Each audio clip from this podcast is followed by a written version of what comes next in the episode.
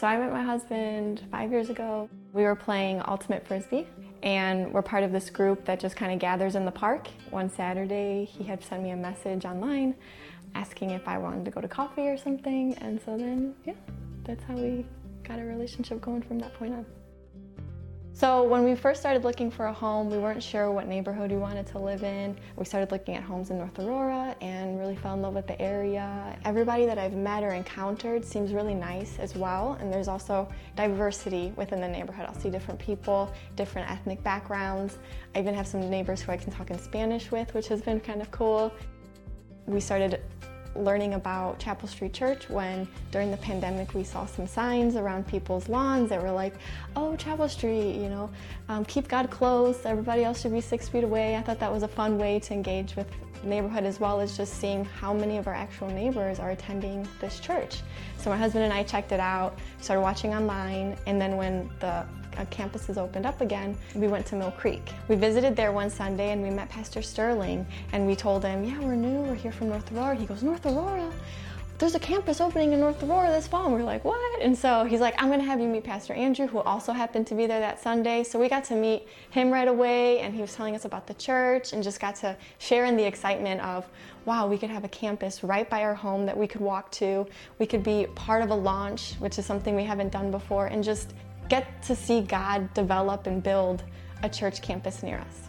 When the campus actually launched in September 2021, we were very excited and very ready to get involved.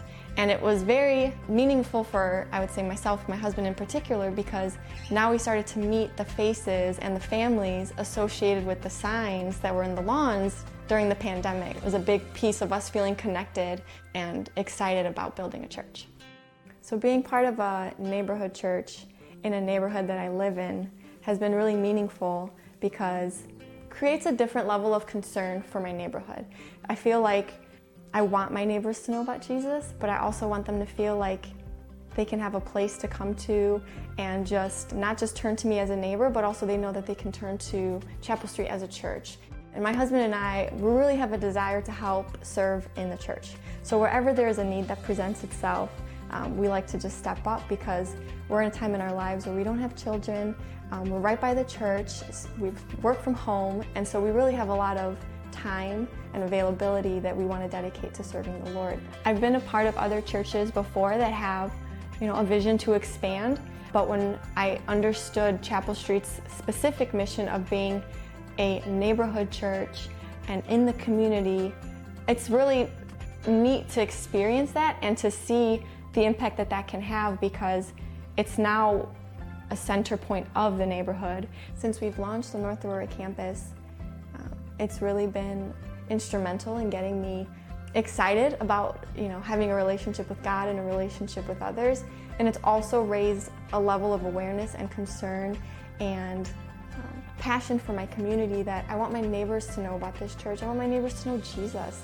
When I think about a year from now, five years from now, it's very exciting to consider all that God's going to do here in this neighborhood, all that He already has done. When you can reflect back already on His faithfulness and it's only been a year coming out of a pandemic, I mean, God's going to do so much more and we're so excited and we are here for it.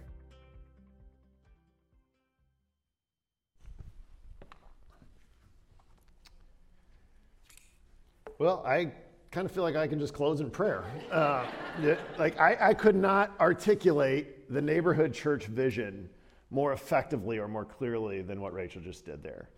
Um, and it's an example of it. And uh, you may know we're in a, a, series of these two weeks, just kind of taking some time to focus on that. And that story just articulates so effectively what we believe the Lord has called us to, to do and, and what we're trying to be about here. And we're so grateful um, that you share in this with us. And I've told Pastor Andrew in no uncertain terms uh, that he owes me big time because technically they came here and I felt convict, convicted by the Holy Spirit to, uh, to say you should meet Pastor Andrew. But let's pray together and we'll jump in. Father, we do just thank you for this day. We thank you for this expression of your body meeting in this place at this time.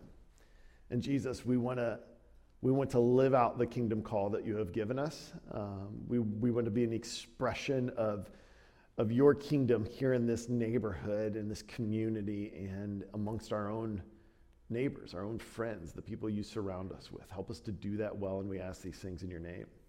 Amen.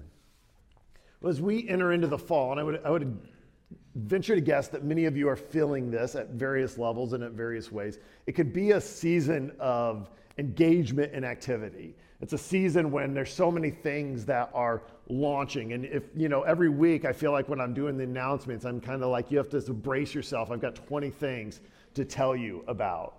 And small groups are getting started, and Bible studies are launching, and, and serving people have served up to, uh, are signed up to serve in a number of different ways. And there is a lot that is happening around here. And, and a lot of it is, is all of it. It's really good, it's great stuff. But it can be easy, I think, in a season of activity to mistake activity for purpose, to, to mistake the, the means for the end, if you will.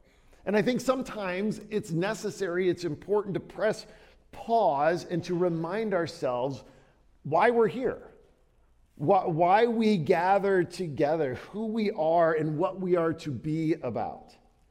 Sometimes, frequently, really, it's necessary to, to pause and to recenter ourselves around Jesus' design and intent for his followers as they gather together in community, this thing that we call the church, to just center ourselves there. What, what has Jesus called us to? What has he asked of us? Last week, if you were here with us, you know that Pastor Jeff was um, addressing this same vision, this same understanding. What, what is the neighborhood church vision? What are we here to do? And he looked at it from the perspective of what the church is. And I would encourage you, if you missed that sermon, to go to back and, and find it online or find it on the app and listen to it because Jeff highlighted six uh, really theological distinctives of the church that I think are helpful in, in shaping and forming our understanding of what makes this community unique. And today, I want to continue in that conversation but I want to do it from a slightly different angle by considering or thinking about what is what does the church do? What does the church do? What are we to be about? And so let's start with the definition that Pastor Jeff gave us last week of the church. Jeff's, Jeff said that the church is a movement of God's Spirit in and among God's people for his purpose and glory in the world. Let me say that again a movement of God's Spirit among God's people for his purpose and glory in the world. So, in view of this understanding of the church, right, what is it that, that ought to occupy our time? What, what are we to be about? What are we supposed to be doing? One other way to consider this, if you remember, Pastor Jeff uh, last week when he was wrapping up, he, he sent us to Second Corinthians chapter 5. Verse 20, he talked about the role, the call of being ambassadors for Christ. This is part of the church's theological distinctive. And he says, Therefore, we are ambassadors for Christ, since God is making his appeal through us. We plead on Christ's behalf, be reconciled to God. And so, one of the questions as we think of it from this angle, this, this specific perspective, one of the questions that we ask ourselves is what does our appeal look like? As the church, in, in this moment, in this point in history, in this slice of the pie, what, what, what does our appeal look like? What should it look like? And in order for us to think about this and process this today, I want to, I want to return to our, our origin story, if you will. Corporations and organizations, not for profits, and churches as well, they love to tell origin stories. They love to tell of the beginnings, how things got going. That's, that's part of why we'll take time in a couple weeks to pause and celebrate and think about five years out here as a community as we come back and think about launching here and what God was doing. One of the famous examples of this is, of course, the Apple Corporation. They love to tell the story of, of Steve Wozniak and Steve Jobs. If there's like a, I think this is actually a little bit more myth than it is reality about launching their company in, in a garage I think it was like used for storage, but it kind of got, anyways.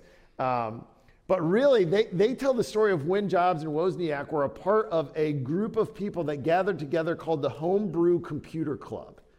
And these were some of the very first personal computers ever made. And it was a group of um, nerds that were designing and creating some of the very first computers ever. And they were like chips and boards that were tied down to pieces of plywood and bringing them in and innovating. And this is happening in Silicon Valley in the mid 70s and right alongside of kind of the, the, the hippie movement. And um, they saw this as kind of this countercultural thing that, that computers at the time were something massive corporations owned. It was something used by governments, right? And so they were like, we're going to be the people who, who bring this in and, and get it into people's homes. We're to, it's like almost like this form of, of rebellion. And Apple continues to tell that story because it's a part of, of their understanding of their culture and their ethos. This is why churches and non for profits and organizations tell their origin stories because they want to pass on something that informs their values. And so today, I, I, want us to look at our origin story. One of the ways that you'll hear people sort of express this kind of idea in the context of the church is like, we got to get back to being the New Testament church right? We got to get back to kind of our roots. And in one sense, like I can appreciate that, and I agree with that. On another sense, if you read Paul's epistles and you see some of the like issues and, and sin that he's confronting in the church, I'm like, we're, we're there. We're, we're not as far off as, as maybe we thought we were, right? So let's turn to Acts chapter 2. I want to look, I want to look at um, really the launch of the church. And, and you may be familiar with this passage. This is so Jesus in Acts chapter 1, he has ascended into heaven. And before he does so, he leaves his instructions with his disciples, and they're waiting there. And as they're in Jerusalem, the Holy Spirit descends on them, and they just begin to proclaim the gospel throughout uh, uh, Jerusalem with boldness and conviction. This sense of we got to tell the story of what Jesus has done. And people, some people think they're insane like some people think they've consumed too much beverage, and others are like, this is too good to be true. We gotta like, and they commit their lives to Jesus. They respond to the gospel.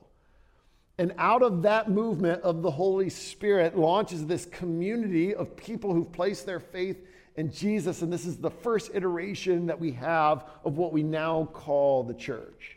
This is where we pick things up in Acts chapter 2, beginning in verse 42.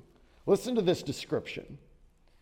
It said they devoted themselves to the apostles' teaching, to the fellowship, to the breaking of bread, and to prayer. Everyone was filled with awe, and many wonders and signs were being performed through the apostles. Now all believers were together and held all things in common. They sold their possessions and property and distributed the proceeds to all as any had need. Every day they devoted themselves to meeting together in the temple and broke bread from house to house. They ate their food with joyful and sincere hearts, praising God and enjoying the favor of all people. Every day the Lord added to their number those who were being saved. So it's just this incredibly beautiful description of the community of God gathering together and it, there's sort of like a purity to it, like an infancy, right? Like there's this, it's just at its outset, and there's such a focus on who they are and what they ought to be doing, and they're living it out. And it's inspiring and it's convicting. There's a word here at the very outset that I think helps us understand the implications or, or how they viewed what they ought to be doing. And that's that word devoted. It said they devoted themselves to these things. That, that word devoted, we, we use it similarly, right? It's, it's the idea of setting something aside for a purpose, or the idea of I'm adhering myself to this. I'm, I'm, I'm going to follow, live in this way. So, like, if, if, if you're, if when Sherry like goes out uh, grocery shopping, right?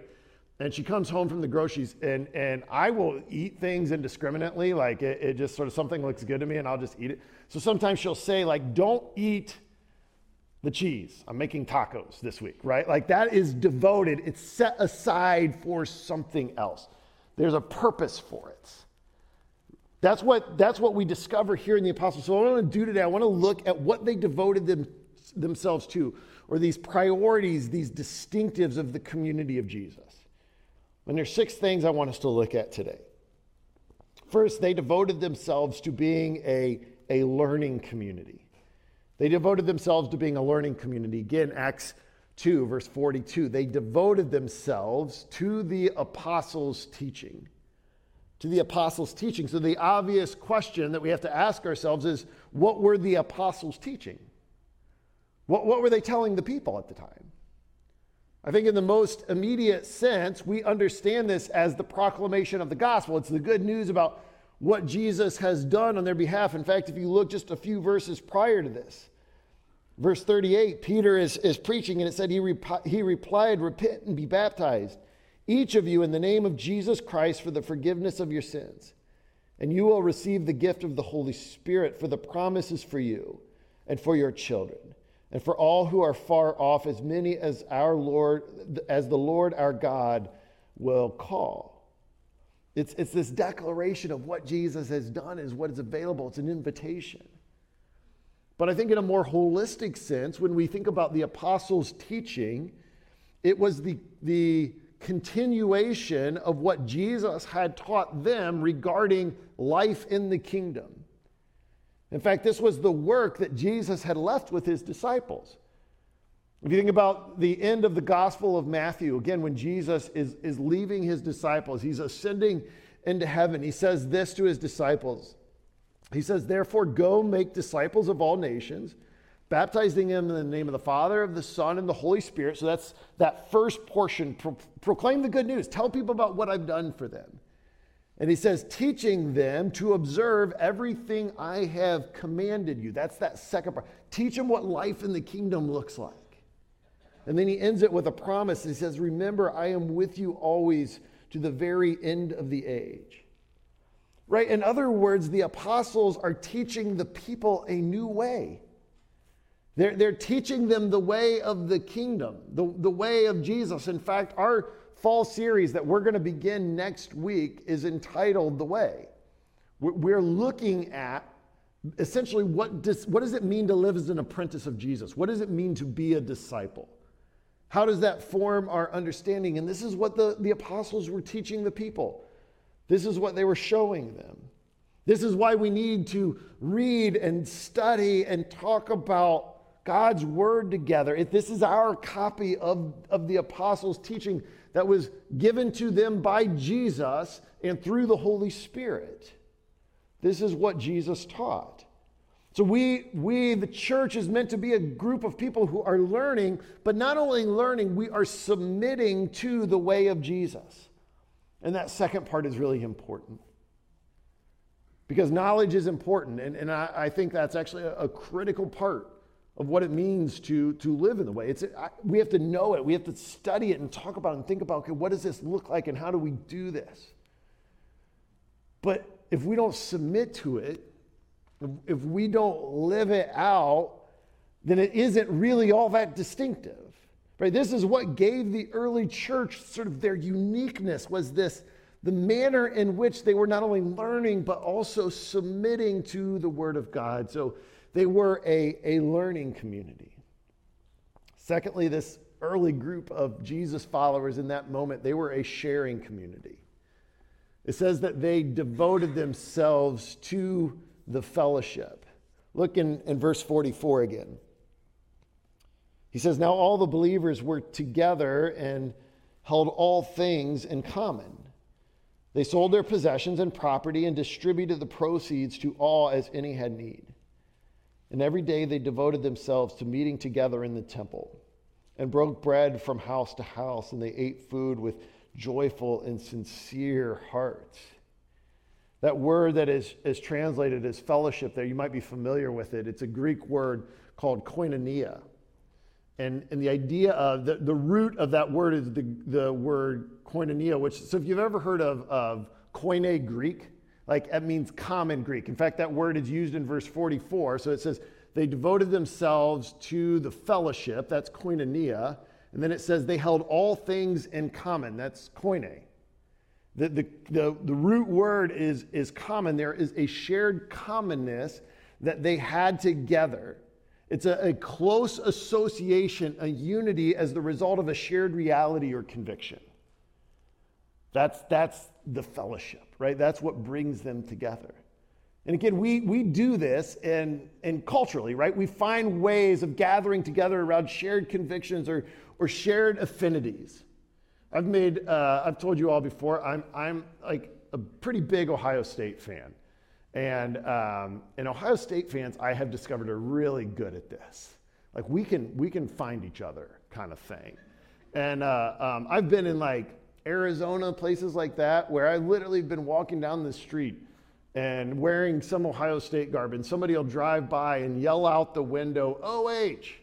And I respond, IO. Like we just, we love to validate that we know how to spell Ohio, at least like in, in just like sections, you know? Um, and it's, it's like we just, we find each other. Like there's this affinity, this association that we have. And, and that is a poor, limited example, but this is, this is what we're talking about. It's a distinctiveness of the early church because they shared their lives together because they had Jesus in common. Peter points out what it is that they share in common just a few verses earlier in verse 32. Notice what he says here. He says, God has raised Jesus, has raised this Jesus, and we are all witnesses of this. This is the thing. This is with the conviction of what the resurrection means. As a group of people, we share this conviction together. We're witnesses of this. And this is a part of what made the early church so unique, so distinctive. Right? In many ways, a group of people that, that shared very little in common. We have to remember that at Pentecost, earlier it says that people had gathered together from every nation under heaven. They speak different language.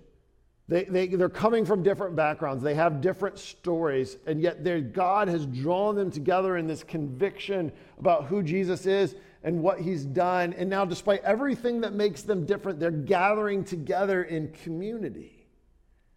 Right? Again, if we think of this from the perspective of the world, it would look at this, this gathering of people and you would say there's no logical reason why this group is associating together had it not been for their conviction about who Jesus is and what he had done. It made no worldly sense outside of Jesus. And I love the way it gets expressed here in this passage.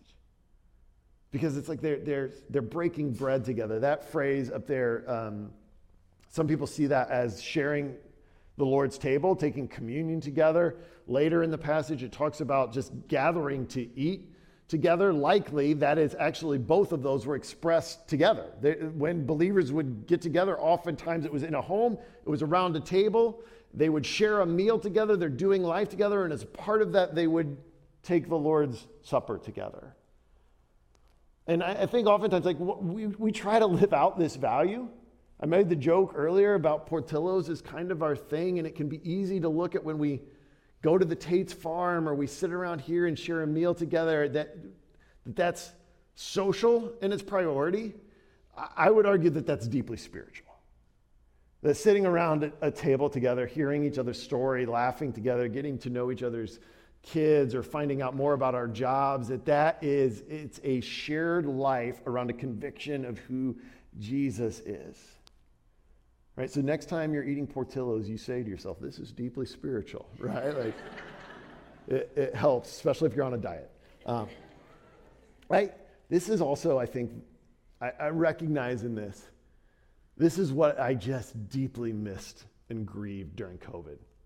Like, it just was like the thing that was so hard to recreate and what was absent. And, and what i discovered is it was there was we were hearing god's word we were worshiping in our homes but we were worshiping but i missed this. I missed being here with all of you. I missed worshiping together and laughing together and crying together and praying together all of that. It, it's a critical part of what it means to be the church. Thirdly we see that they were a praying community. They devoted themselves to the apostles teaching to the fellowship, to the breaking of bread, and to prayer. Look over in, in just earlier in Acts chapter 1, verse 14. So this is Immediately after Jesus has ascended into heaven, and the, the, the people who've heard this are gathered together. And it says, they were all continually united in prayer, along with the women, including Mary, the mother of Jesus, and his brothers. It was a group of people who were in conversation with their God in order to fulfill their given purpose. They understood, they recognized that if we are going to live in this new way, if we're going to fulfill the words that Jesus has given us, if we're going to live out the apostles' teaching, then we're, we're going to meet, we're going to need to meet with God. We're, we're going to need to seek Him. We're going to be need to be given His, His wisdom and His direction. And so, as a group of people that was con- continually devoting themselves to entering into the presence of God through, par- through prayer, because that's what Jesus had provided for them, the access he'd given them. Remember in Hebrews chapter 10, right? he says, Since we have confidence to enter the most holy place in the blood of Jesus, they're, they're taking advantage of this. prayer wasn't new in, in the New Testament, but this kind of access to come into the presence of God, this is new. And they did not neglect it. See, the agenda of prayer for us is not what God can do for us. The agenda of prayer in the community is God Himself. That we get to come and, and meet with God. He is the gift. And so, in the origin uh, story of the early church, is a group of people who understood this. They devoted themselves to it, they set aside time for it, for the express purpose of, of meeting with God in prayer.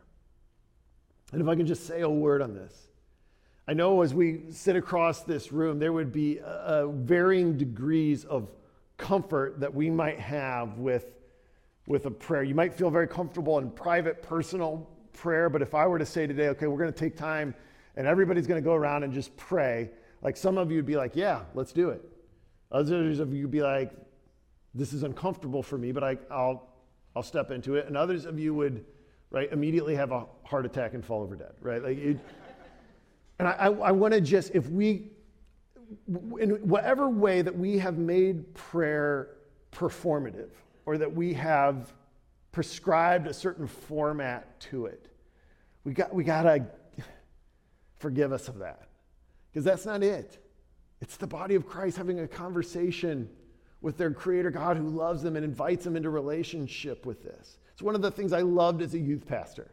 When a student would place their faith in Jesus and, and maybe didn't grow up in a church context, had almost zero familiarity with prayer, but now felt like they had this access, this ability to come into it, and they would pray, and it would just sound so um, unlike what prayers you hear in church. They're just talking, like, hey, God, I can talk to you. And, and, and, and it was a, a genuineness and a purity around it, and I loved seeing that.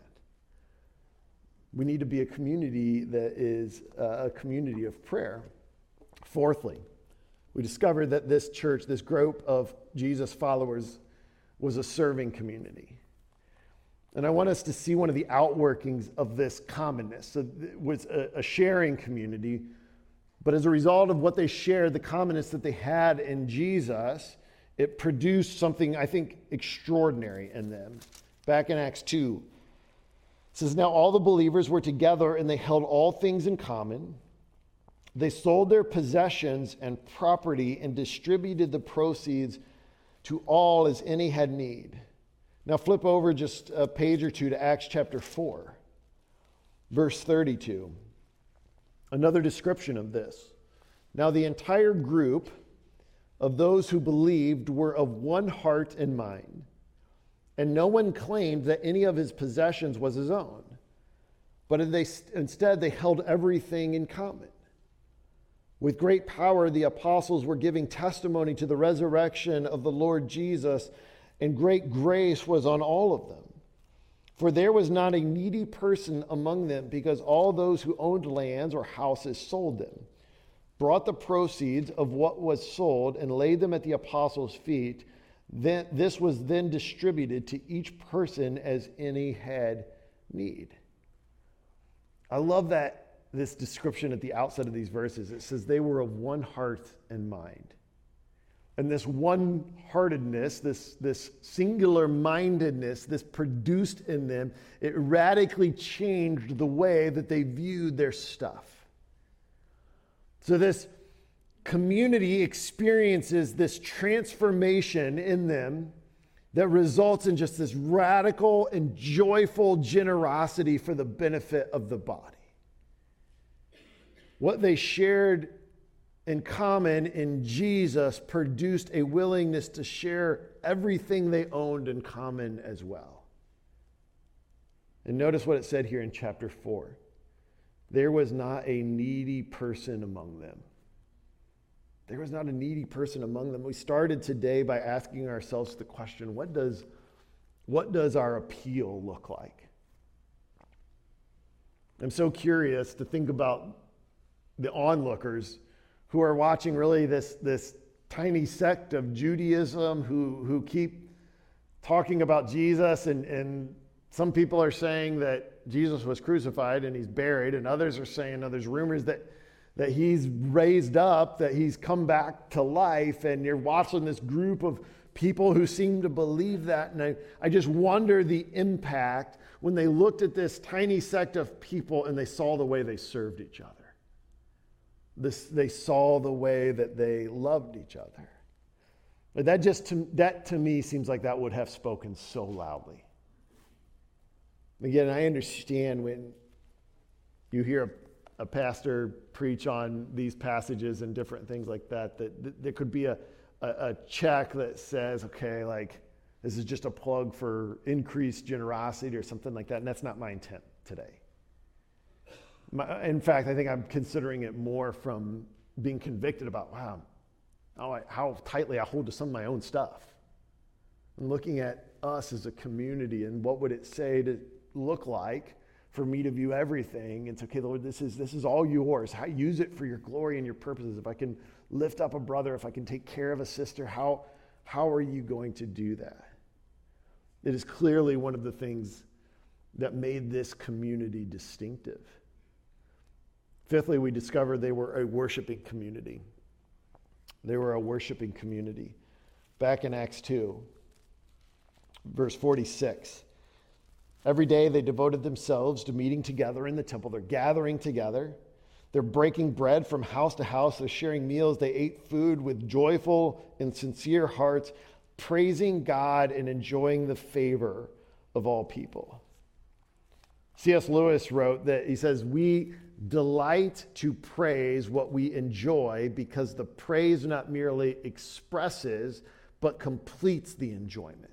So he's saying, in other words, your, in, your enjoyment, your praise, is it's not, it's not fulfilled, it's not complete in, until you have expressed it in praise. He, he calls it the consummation, it's the appointed consummation.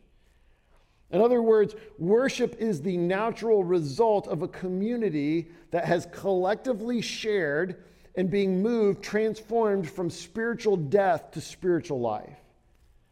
Because what grace has been made, made available to us in Jesus. And again, like I, I think we understand this. I think this is, is something that we do. My, my freshman daughter uh, joined the tennis team for the very first time and is playing. And, and just the other day, she, she won her first match. What do you think I did? I told people, right? Like, she won her first match. It was so fun. Like, you, I wish you could have been there. I wish you could have seen it today. She got her first win. Like it was the enjoyment of that was fulfilled in telling somebody, proclaiming it.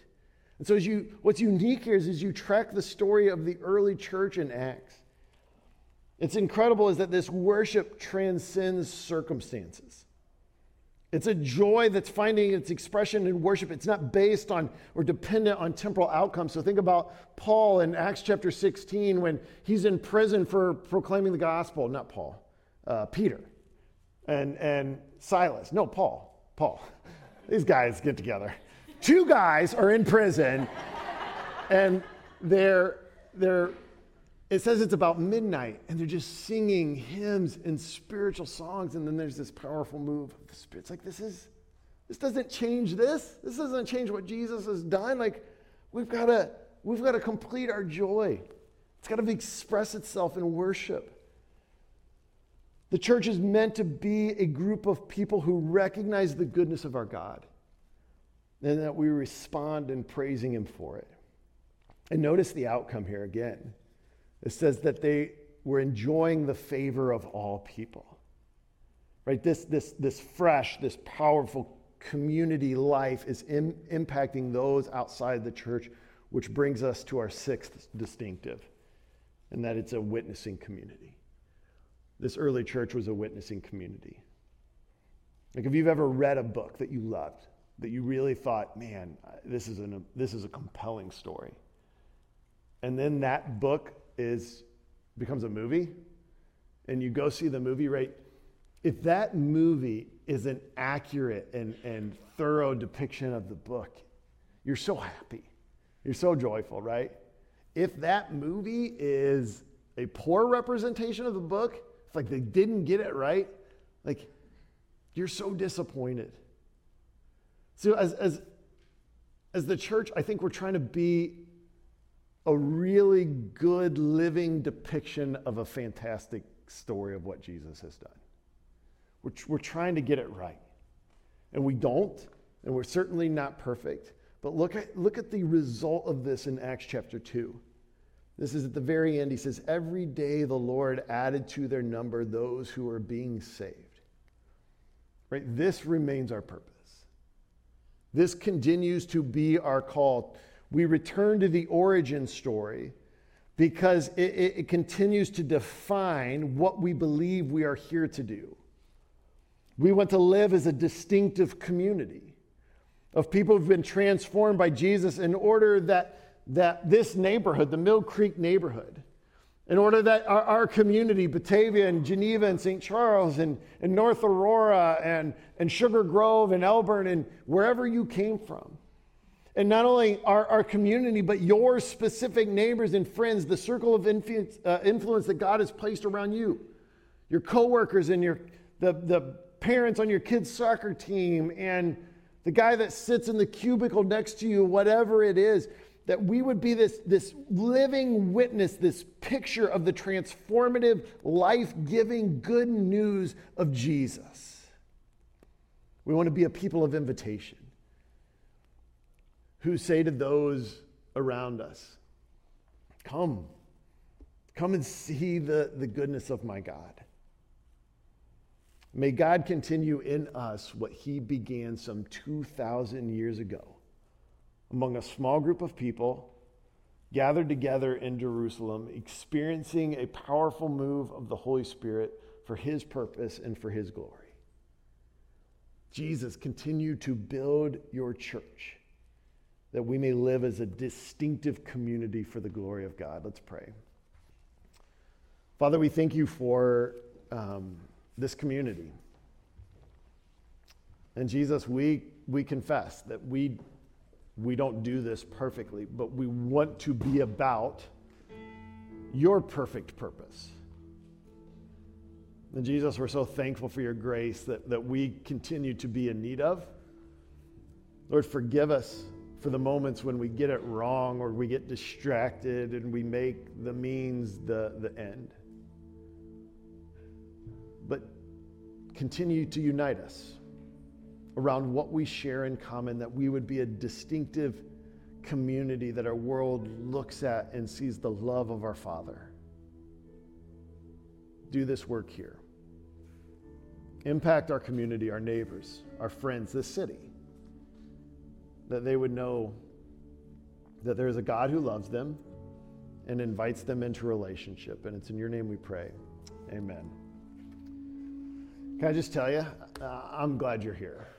Uh, I'm, I'm grateful that you're a part of this community. I'm grateful to be a part of it with you. Not, I don't say that pastorally, I say that personally uh, to you.